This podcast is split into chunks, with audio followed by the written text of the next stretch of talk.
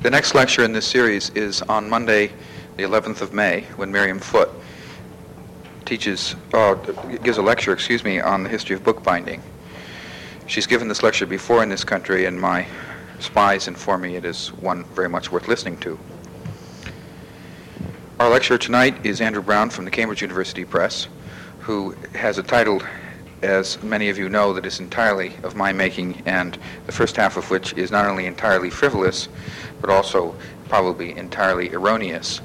Furthermore, the illustration on the poster for tonight's lecture has Japanese text on it which I cannot read, and would be very grateful if there's anyone here who will read the poster and tell me what I've perpetrated in addition to what I've already perpetrated to our poor speaker, whom it's a great pleasure to welcome to Columbia tonight to give reflections of an academic publisher, Andrew Brown.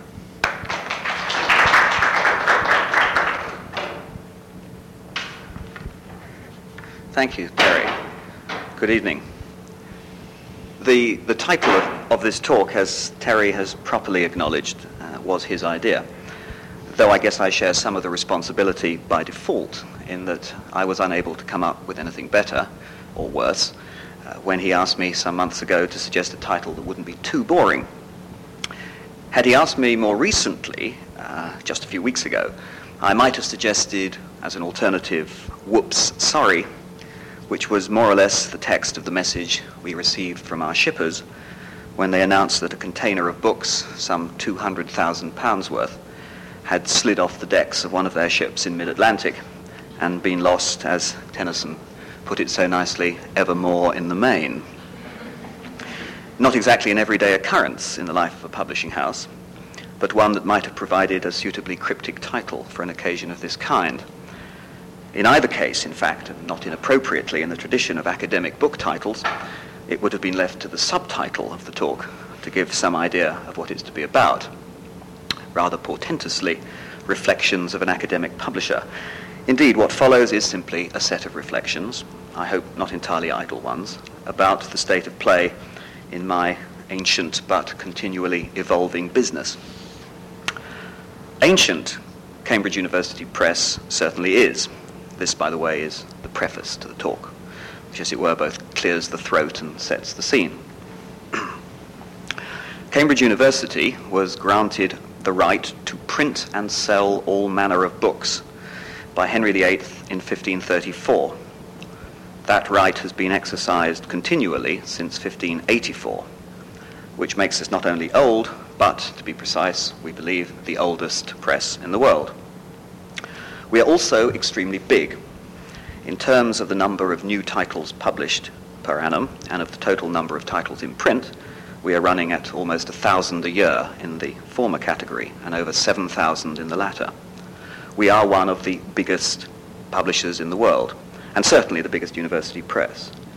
In 1984, it was calculated by the editorial director of the University of California Press that, I quote, one in perhaps 10 scholarly works published in English is now carrying a Cambridge imprint. We are then quite a big business, employing over 400 staff in offices in Britain, the United States, and Australia. But we are also a department of Cambridge University, governed by a syndicate of the Council of Senate, with no independent existence in law. The directory in the lobby of our office building, well, it's not our office building, but the one we live in, on 57th Street, rather whimsically announces that the seventh, eighth, and ninth floors are occupied by the Chancellor, Masters, and Scholars of the University of Cambridge. For that, like that of the university itself, is our official title. I guess they would be even more crowded than we are in there. So, a university department owned by and responsible to the university, but at the same time a big business competitively trading in a competitive marketplace our annual earnings amount to something over twice those of the Royal Shakespeare Company, the Royal Opera House, the English National Opera, and the National Theatre combined. We issue some 7 million individual units of books, Bibles, journals, cassettes, and micro software each year. Henry VIII could hardly have foreseen that. That was the preface. Now, some reflections about what the advertising people would call maintaining traditional standards in a changing world. Changing it is, changed it undoubtedly has, Twenty years ago, the economies of Western Europe and North America were booming loudly. New universities were being opened, old and new alike were well funded relative to today. Libraries, relatively, were buying books hand over fist. Not surprisingly, university presses flourished too, and the prevailing economic climate established what might, with hindsight, be termed the three fixed laws of traditional academic publishing. One, scholarly books sold in large quantities. Twenty years ago, one would confidently print 2,000 copies of a monograph on Henry Vaughan or Fanny Burney, 3,000 of a book on Pope or Shelley, 4,000 on Chaucer or Dickens, and 5,000 or more of a mainstream study of Shakespeare. Second law, the active sales life of such books was a long one, three or four years at several hundred a year, and up to another 10 at a respectable 50 to 100 a year respectable, not least in that the revenue far outstripped the costs of warehousing, distribution, and related overheads. Three, third law. Just as the prices of new books were relatively low because of static manufacturing costs and the high volume of sales, so the backlist, even though it represented well over 50% of unit sales, the backlist was virtually never repriced. The book came out for one and sixpence in 1910. It cost one and sixpence in 1950. How very different things are today, almost exactly 20 years since the Six Day War, that marked symbolically or actually the beginning of the twin evils of the 1970s recession and inflation. Today, we would cautiously print just 900 copies of the same book on Fanny Burney, and we probably wouldn't do the one on Vaughan at all. We'd do a thousand of the one on Pope, 1100 of the Chaucer, maybe 1400 of the Shakespeare. 16, 60% of the lifetime sales of each would be made in the first six months, 80% in the first 18. By the fourth year after publication, sales would probably be down to single figures. Prices are, or are perceived to be, immeasurably higher, and the backlist, accounting for maybe only 35% of the total revenue, is rigorously repriced every year. How then has Cambridge, and I should stress that I can really only speak for Cambridge, managed to expand from an annual output of around 200 titles in, in 1972 to almost 1,000 per annum in 1987, 15 years. Still more to the point, how in the same 15 year period has it succeeded in transforming an overdraft so large and growing so fast that there was a serious chance the press would have to cease trading altogether. Transforming that into a cash reserve of such proportions that, entirely self financing though we are, I can think of no academically viable publishing project that we would fight shy of taking on purely because of the capital investment involved. The short answer to that question is, of course, good management. And it's the broad lines of that management strategy with which I grew up in publishing, though was not myself part, uh, one of the people who formed. It's the broad lines of that strategy which prompt my reflections this evening. I mentioned that a runaway overdraft was turned into a strong cash surplus, money management. So, first, the fiscal lines of approach. If each new title, through circumstances largely beyond one's control, sells only half as many copies as it used to, then you have to publish twice as many titles to stand still. But that means roughly twice the investment, which in, t- in times of high inflation can rapidly endanger your cash balance.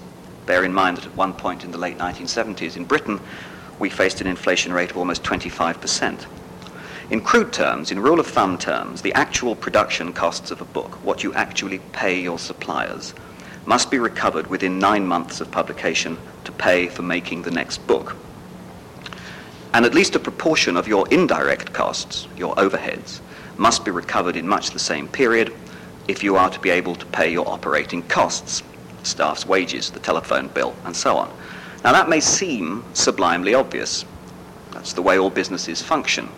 And indeed, that's the way that Cambridge and most other publishers had been happily functioning, until, as I say, inflation and recession arrived almost simultaneously on the scene. The crux of the problem lies in the word simultaneously. Recession meant that one sold fewer copies of each title. inflation that one had to pay more to produce each title. 100 new books issued in 1979, priced at 1978 levels, generate sufficient revenue to pay for the production of only 65 new books in 1980. In Britain, at least, things were never quite so bad over here. Academic publishers tended to react to this situation by pulling in their horns and cutting their output, specifically by cutting their output at the most specialized, least profitable, scholarly end of their tertiary level lists. To be fair, most of the publishers concerned, such as Oxford, Macmillan, Longman, Routledge, Allen and Unwin, are not exclusively academic publishers. The recession hit institutional sales above all, and it made good commercial sense to weather the storm by concentrating more exclusively on trade lists for a while. Cambridge, however, is an exclusively academic publisher.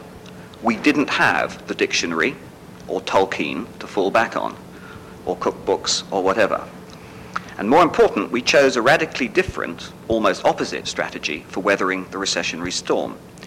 We chose to expand out of trouble. And to do so, we adopted what amounted to an almost revolutionary pricing policy. Revolutionary may seem an extreme word to use, but at the time it was little short of that. The policy was based not on the anachronistic custom and practice of traditional scales of book prices. I say anachronistic. Uh, I referred earlier to pricing 17, 1979 books at 1978 prices. Uh, I wonder whether there is anything more resistant than books to price rises. Everybody here will have gone out to replace a copy of a paperback or to buy one for a friend and notice that it now costs $4.95 when the one that you had originally was 95 cents. And of course, you and I are outraged at that.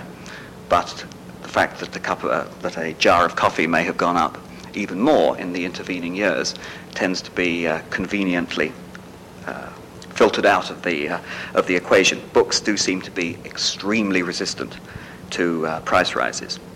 So, this policy that was evolved at Cambridge was based not on what I called the anachronistic custom and practice of traditional scales, however gentlemanly that may have been, but on a hard headed and up to the minute assessment of the maximum value of our product in the marketplace. Put it another way, of the market's ability to pay for the particular quality objects we were offering for sale. In fact, Cambridge prices in the 70s and 80s rose at a, at a slightly lower rate than the UK retail price index. That, I grant you, was small comfort in the US, when inflation in Britain was running at twice or even three times the American level. And because of the resultant higher interest rates in Britain, the pound rose to something approaching two and a half dollars. Result, British books became unbelievably expensive in the States. That was a difficult time, and it would be disingenuous of me to pretend that it didn't engender a good deal of ill will against Cambridge on this side of the Atlantic. This pricing policy had two subordinate clauses. One, the exercise of strict control over print runs, specifically reducing them to what you believe are realistic levels in the circumstances prevailing, though I confess that throughout the 1970s we consistently overestimated demand, though we probably printed fewer than almost any other publisher of any given title. Reducing your print runs, which of course by raising your unit costs also has the effect of raising the list price. And two, second subordinate clause, the regular repricing of the backlist in line with the prices of new books. This gave rise to as much criticism as anything, the feeling apparently being that once a book is published, its price should remain fixed and immutable by some peculiar law of fair play, if not of nature. To which our response was, would you sell your house 10 years after you bought it at the price you paid for it? Re- replacement value is the key to the equation. So, an aggressive pricing policy for new books, the annual repricing of old, and tight control over numbers. These were and remain the only sure way of closely regulating and accurately forecasting your cash flow. And only by doing that can you achieve the financial security that allows you to re- repeat the phrase I used earlier to expand out of trouble. If your rate of return on capital investment for last year's books is less than your rate of expenses incurred for this year's books, you will first consume your cash reserves and then go out of business. If, of course, you have a university that is prepared to subsidize you such as Cambridge does not, you can survive and continue to trade without taking the steps I've outlined. But unless that university has limitless funds, which it is prepared to put at your disposal, it will almost certainly demand that your output is cut in order to reduce your trading deficit. Editorial expansion, in other words, is firmly dependent on sound financial management. I've talked about output being cut and the abandoning of the more abstruse regions of the list. Let me take a specific example, that of tertiary level English language publishing in the modern languages. Criticism, not texts. The staple product of the academic establishment, literary criticism. A dozen years ago in Britain, there were several major publishers in the field, besides Cambridge. Oxford, Longman, Edward Arnold, Duckworth, Macmillan, and others. As the effects of the recession bit, what had always been in financial terms a fairly marginal list declined inexorably toward and then below what were generally agreed to be acceptable profit margins, with the result that the traditional British publishers in the field gradually pulled out, to the point where the commercial houses gave up altogether, and even Oxford reduced its output to two or three titles a year. Cambridge quite deliberately expanded into the gap left by what used to be the competition we set up planned series of monographs Cambridge Studies in French, Cambridge Studies in German, Cambridge Studies in Russian, Cambridge Iberian and Latin American Studies.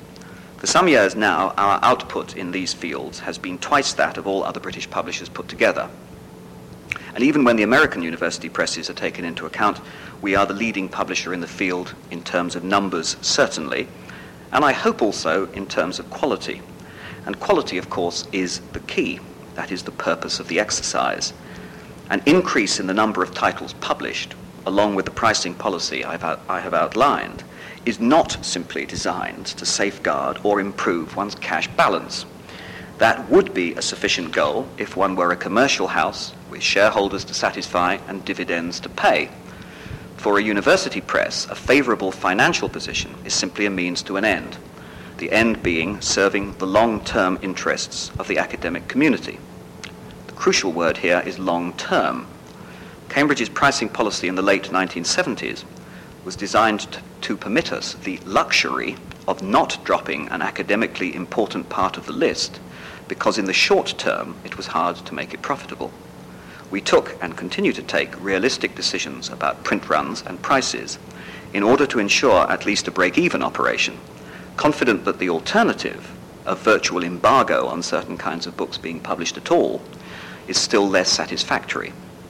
Paradoxically, perhaps, it is tight financial control as a guiding policy that allows the commissioning editor to operate effectively without continually looking over his shoulder, book by book, at the accountants or the receivers. It won't have escaped your attention that much of what I have said so far has anticipated, and I hope gone some way to answer, the question most likely to have been put to me afterwards if I hadn't raised the issue myself, viz., why are Cambridge books so expensive? The answer in a nutshell, I suppose, is that if they weren't priced as they are, there would inevitably be a great deal fewer of them.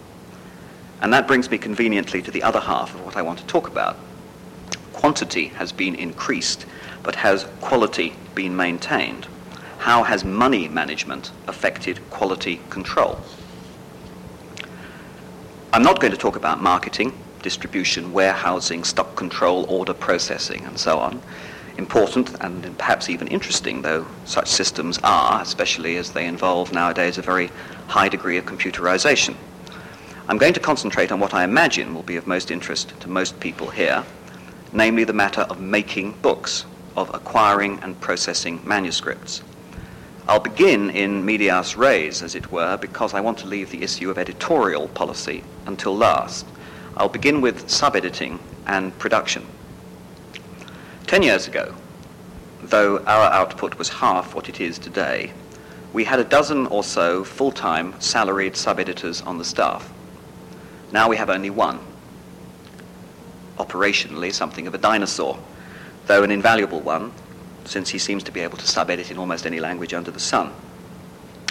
Today, virtually all our sub-editing, our copy editing, is done by freelancers, administered from the office by a small group of sub-editing controllers and coordinators.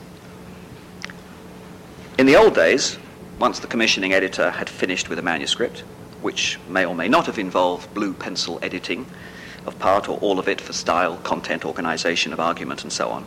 He passed it on to a staff sub-editor who sub-edited it, it's a very difficult word that, sub-edited it as he, or more usually she, saw fit.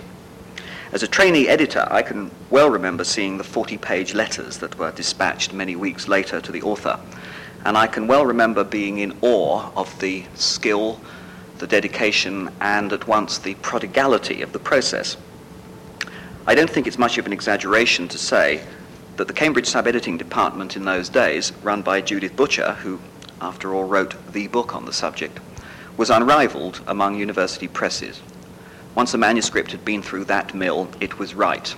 We got it right, right down to the diacritical marks on the Albanian and checking your quotations from Hesiod. But the money, and indeed the time, involved in providing this kind of service as standard, and then absorbing it as an overhead rather than costing it directly against each book, became ever harder to justify as the sales and profitability of the average monograph declined. It became clear that a new system had to be involved, and that's what evolved, and that's what was done. Today, the commissioning editor negotiates with the in-house controller of sub-editing for the services at the precise time that he needs them of a freelance sub-editor who is appropriately qualified to work on the particular title concerned. The three of them then agree a price in advance for the work that is to be done. How much work, what kind of work is to be done on the manuscript is decided by the commissioning editor, not by the copy editor commissioning editor may decide that the old style deluxe treatment is called for. We cut no corners with our collaborative Cambridge histories, our editions of Lawrence's novels or, or Darwin's letters. But at least by our own high standards of the past, we do find ourselves cutting some corners today when it comes to our stock in trade of short print run monographs, which have to compete with those from other publishers for a share of a declining institutional market. The cost of producing such books has to be controlled. Bear in mind, a freelance sub-editor is an outside supplier, just like a printer. Her fee is not absorbed as an overhead. It is added to the direct costs of producing the book. Those costs must be controlled if the selling price of the book is to remain within competitive parameters. The balancing act between excellence and economy in sub-editing is the responsibility of the commissioning editor, he decides how much work needs to be done, and he himself will take the necessary steps in his editing of the manuscript or insist that the author takes them, and that might mean returning the manuscript to the author with instructions to carry out running repairs before the press will accept it. He will take the necessary steps to ensure that a lighter sub-editing job will still result in a book of acceptable quality. One thing is certain, the good old days when an author would submit a manuscript with a covering note explaining that he'd get round to the gaps in the notes at the end of the term, and cheerfully acknowledging that some of the quotations were probably inaccurate, but that's all right, your sub-editor can check them. Those days are long gone. Such a manuscript would be returned, and the author would be invited to check them himself. Inevitably, and judged on the highest scale, standards have fallen.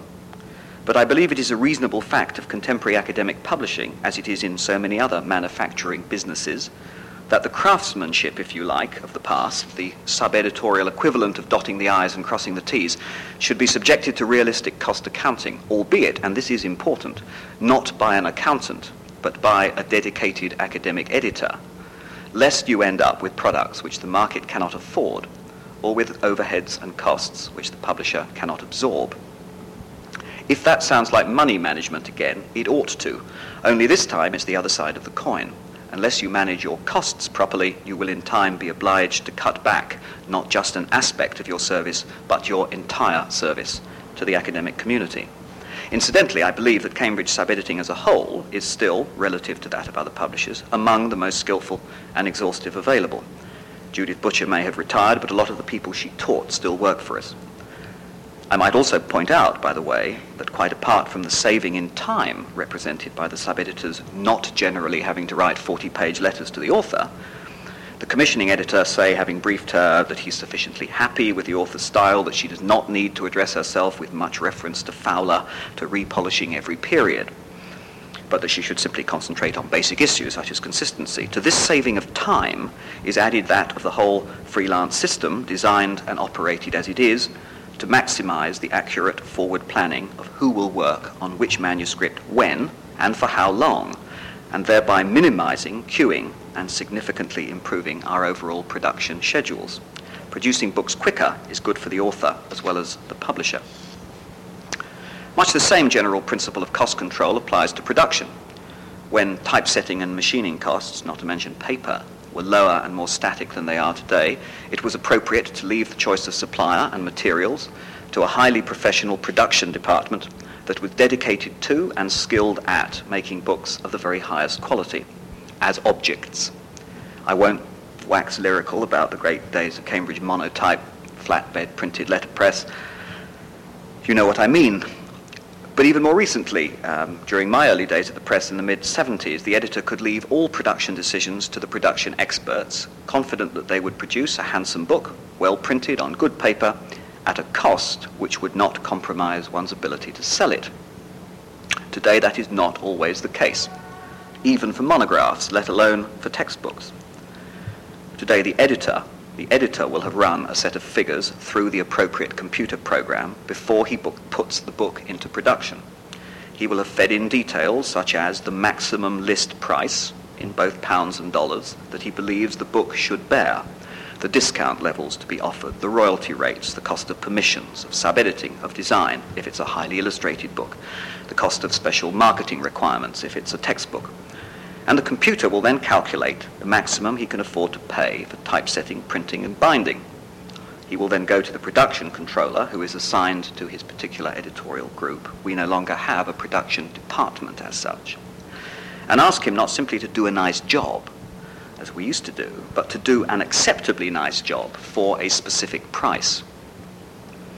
Estimates will be taken, and the editor and production controller will then discuss the available options as necessary in the case of a short run monograph, maybe save 400 pounds, almost a tenth of the overall cost by doing without a jacket, blocking the front board with a color contrasting panel instead. Will cheaper paper compromise the reproduction quality of the illustrations? In the case of a textbook with a primarily paperback sale, could we face an unsewn hardcover too? Or should we revise the preliminary design specification in such a way that the book might not look quite as nice, but at least it will come out as an even working? If we're doing a first time paperback of a much praised high level study in German literature or medieval history or Islamic religion, with a print run of maybe only 900, sad but true, could we bear the quality considerations of manufacturing it in Malta? Cheap, cheerful, and not very pretty paper that fell off the back of a ship in 1942 and has been drying in the sun since. Or if it comes to that, let's finish these otherwise rather depressing examples on a high note. Uh, if to take a recent instance, we have a really major study of 200 years of cultural and intellectual history, like Max Schulz's Paradise Preserved, for which the author's university has provided a not inconsiderable subsidy, just how many stops shall we pull out? Buckram binding, heavy coated paper, single sided printing, to ensure a really crackerjack production job that will remind the world that Cambridge is still capable of making beautiful books. Of course, we'd like all our books to be like that, and we're sorry that they can't be. More often, most often, we have to make do with trying to produce the best object possible within a very strict, indeed restricting, budget. This naturally places a great burden on the production staff, who have to shop around with a vengeance and use all their considerable skills to come in on budget without compromising the quality which they, above all, wish to maintain, without compromising it too far. It's only fair that I should acknowledge that the pursuit of economy has, over the last few years, given rise to some production jobs from Cambridge which I consider inadequate. And I can be quite hard-hearted about these things, though if I consider it inadequate, it, probably you would agree with me. The kind of books of which none of those involved have been particularly proud. Standards cannot be maintained if costs and corners are cut too far, in too doctrinaire a manner. Each case must be decided on its own needs and merits. Each is, again, a difficult balancing act, which demands skill and dedication to accomplish successfully. Most of the time, I think, we do, we do all right. even Cambridge's most run-of-the-mill books generally represent a worthwhile contribution to the art of contemporary book production. I'd like to devote the rest of my remarks to matters of editorial policy, for these are the issues with which I myself am most concerned, and also I believe those which hold the key to the whole publishing operation. Excuse me. You can't expand your output and maintain the academic quality of your list without taking on more editors. Cambridge now has almost 50 editors, of varying degrees of seniority, of course. This high number carries two major implications. First, it brings with it a high degree of academic specialization. Unlike the situation with smaller publishers, very few of our editors are expected to take commissioning responsibility for subjects in which they have no formal academic training. Some have to. I spent a couple of years looking after Arabic studies. I can't get much beyond salam alaikum. On the other hand, we have three editors just to look after our literature list. The second implication is that a press with 50 editors publishes in a very broad range of subjects. Let me expand on this. We believe firmly in diversification and for two good reasons. One, it is appropriate that the largest of university presses should reflect the fullest range of mainstream academic studies. Such, we believe, is essential to our function and our standing in the scholarly community. And two, in publishing business terms, publishing business terms, diversification in depth is crucial to the long-term financial security of the operation. Let me expand a little on that.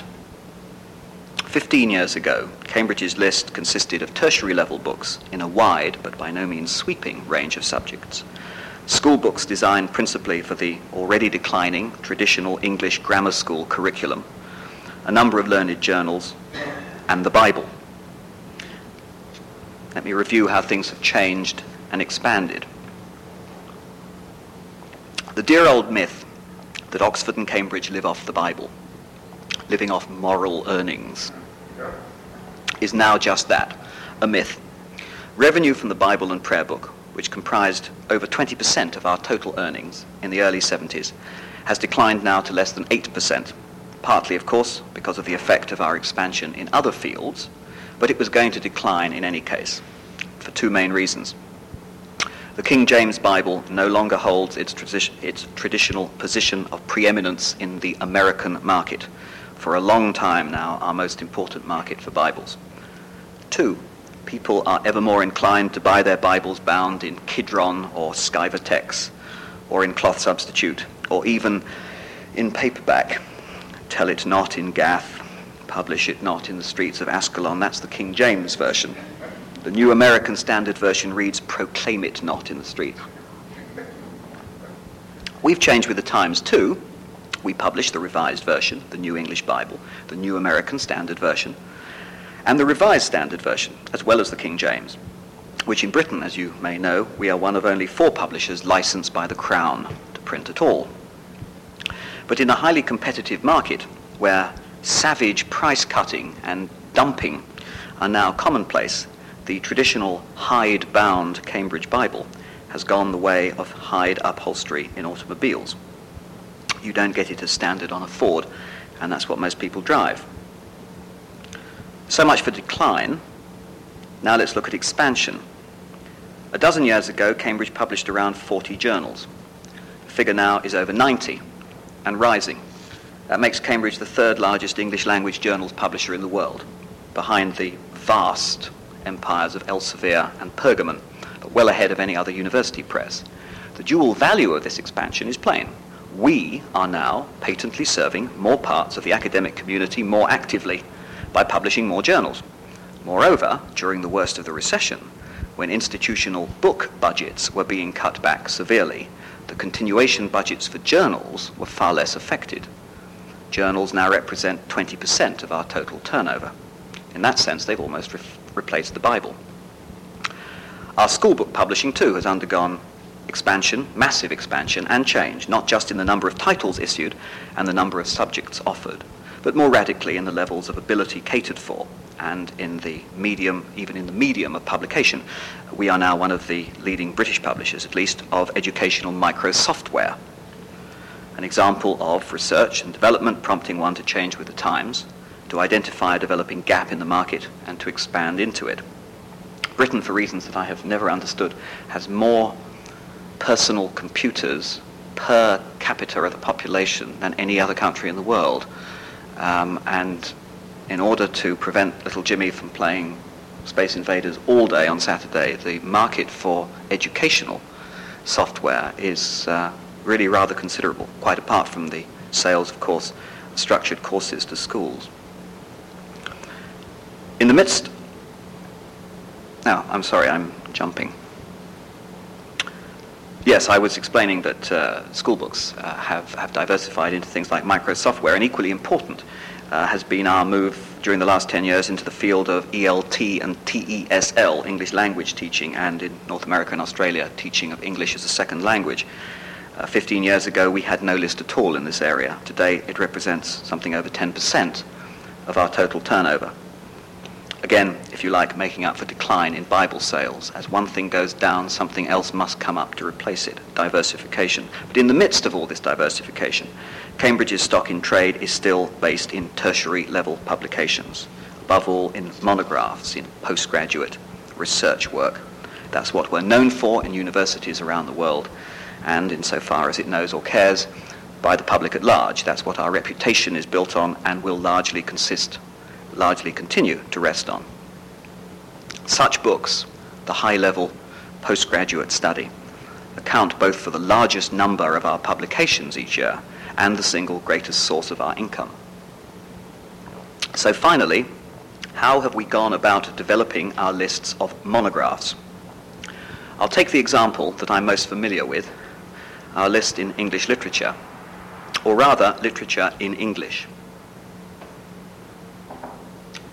the adjustment of terminology is important, for our list in American literature is in many ways exemplary. The adjective, of course, refers to operating method. In 1980, Cambridge's list in American literature comprised four books, two of them on Henry James, who we've always managed to regard as English, really. Well, he was for the last six weeks or so. Sales of literary criticism 1980, were declining across the board. But English literature remained too important and too high profile a component of most publishers' lists for it to be cut back or abandoned in the manner of modern languages. So output in English literature from publishers in general remained more or less constant. I'm talking, again, let me stress, about literary criticism, not about texts. Output from publishers in general remained constant or even rose the world's market, the world market's purchasing power declined. Commercially, on the Cambridge principle at least, the time seemed right to broaden the product base by expanding and diversifying, by moving sideways into American literature, adding another, hopefully more profitable string to the bow, and if this isn't mixing the metaphors too much, putting another notch in the academic range of our publications. There was a further and related reason for this move. The United States is by far our largest single market. The operation of our New York branch, our American branch based in New York, is on a par with that of the biggest American university presses, even when you measure the size of that operation only in terms of the number of titles actually commissioned by the branch itself, which represent less than a quarter of our total output. Under the circumstances, it seemed natural to go into American literature. So a decision was made and a well-tried system of list establishing rolled into action. It's no exaggeration. We, we have a system. Some might say almost for colonizing subjects. Its precise operation and fine-tuning will vary from subject to subject, but its basic principles remain constant. The way into any new subject is to lay down foundations on tried and trusted principles, to go for the fundamentals, to tap that vein of scholarly writing which most academics are involved in most of the time. In literature, the writing of high-level critical and historical studies, monographs. The quickest and most effective way of establishing oneself in serious monographing, pub, monograph publishing in a given subject is by establishing a series. A press editor, however expert he may be in the discipline concerned, and the Cambridge editor given responsibility for setting up our list in American literature, was certainly not an expert in the subject. A press editor is inevitably desk bound for most of the time. He might manage two or three editorial trips a year, say up to eight weeks on the road and attending conventions such as MLA. But there's no realistic chance that in less than a period of three or four years, he could hope to talk with sufficient academics of the right caliber, writing interesting books that are not already promised elsewhere, and thereby form his list. Doing things by correspondence may be quicker, but for fairly obvious reasons it's less satisfactory. In simple logistical terms, apart from anything else, it's far more satisfactory to secure the services of a group of expert academics, say a general editor and an advisory board, who, not to put too fine a point on it, will do the work for him, for the press editor, for a remuneration that I think can only be described in financial terms as modest. They, assuming they have been well chosen, will know what is going on in the subject, at least in their own particular areas of the subject, hence usually a group rather than an individual. They will know who the rising as well as the established stars are, who is writing what where, what new areas of research are attracting attention, and hopefully what new approaches display signs of being more than just gratuitously trendy, and so on. The series editor and his board will, as I say, do much of the press editor's job of acquiring the highest quality manuscripts.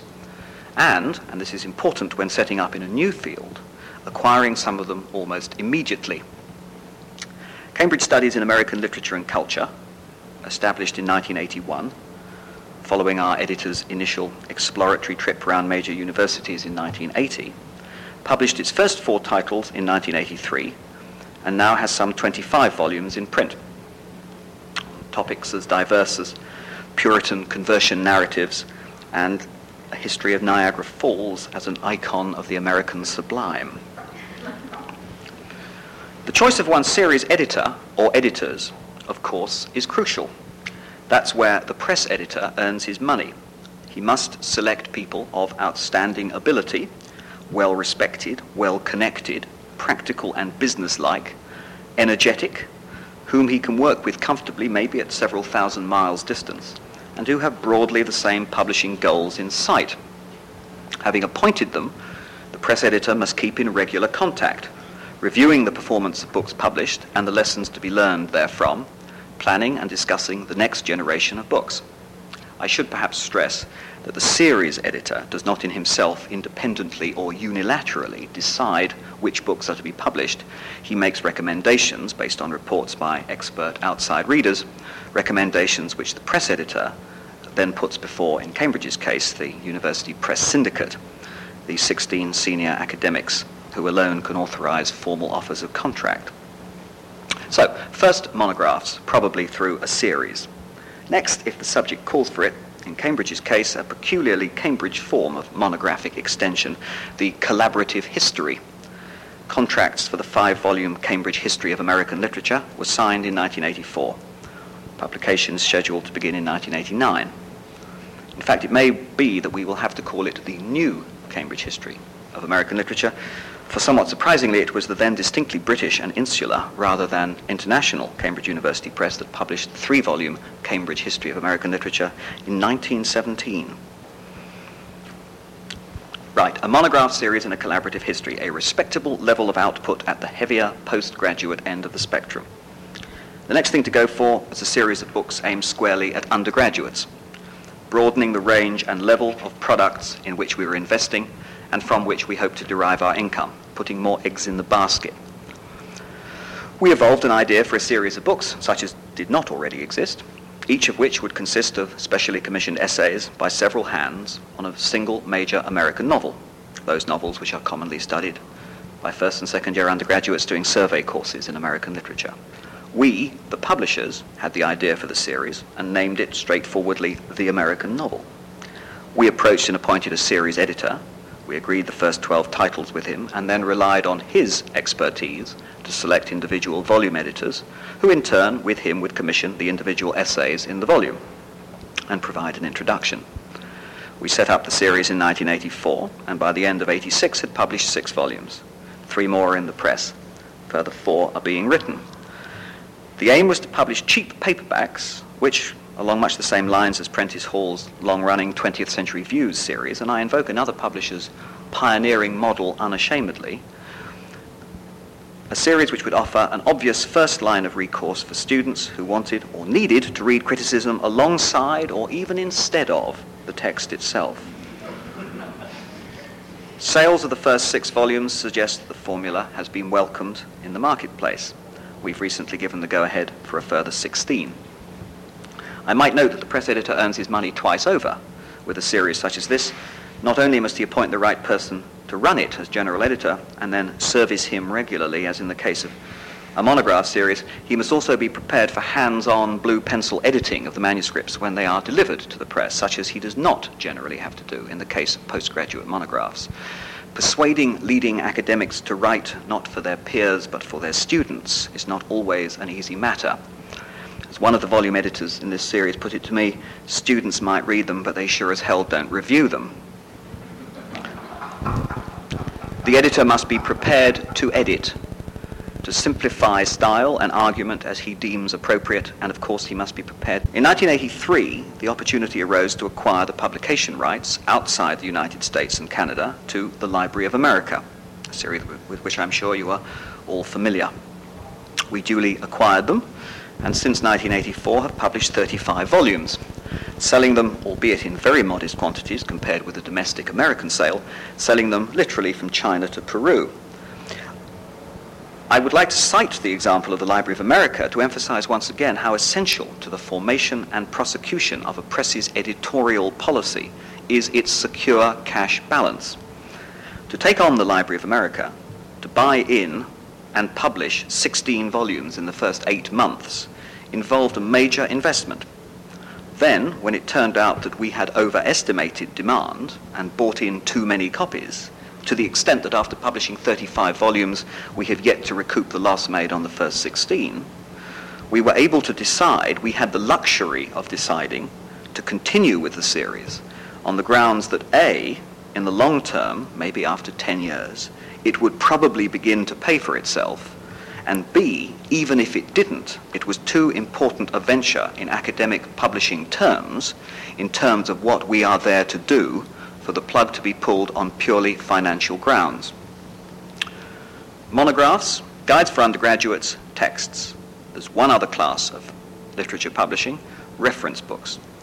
The Cambridge Handbook of American Literature, a SNP of 1995, aimed at public as well as university libraries, general readers as much as students and their teachers, and the three-volume, 2,000-page annotated bibliography of American Studies, aimed at major reference libraries and costing just that little bit more at $150 the set, were both compiled by the staff of the Columbia Center for American Culture Studies.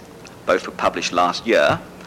We sold 17,000 copies of the former to a British book club, 650 of the latter to the USIA.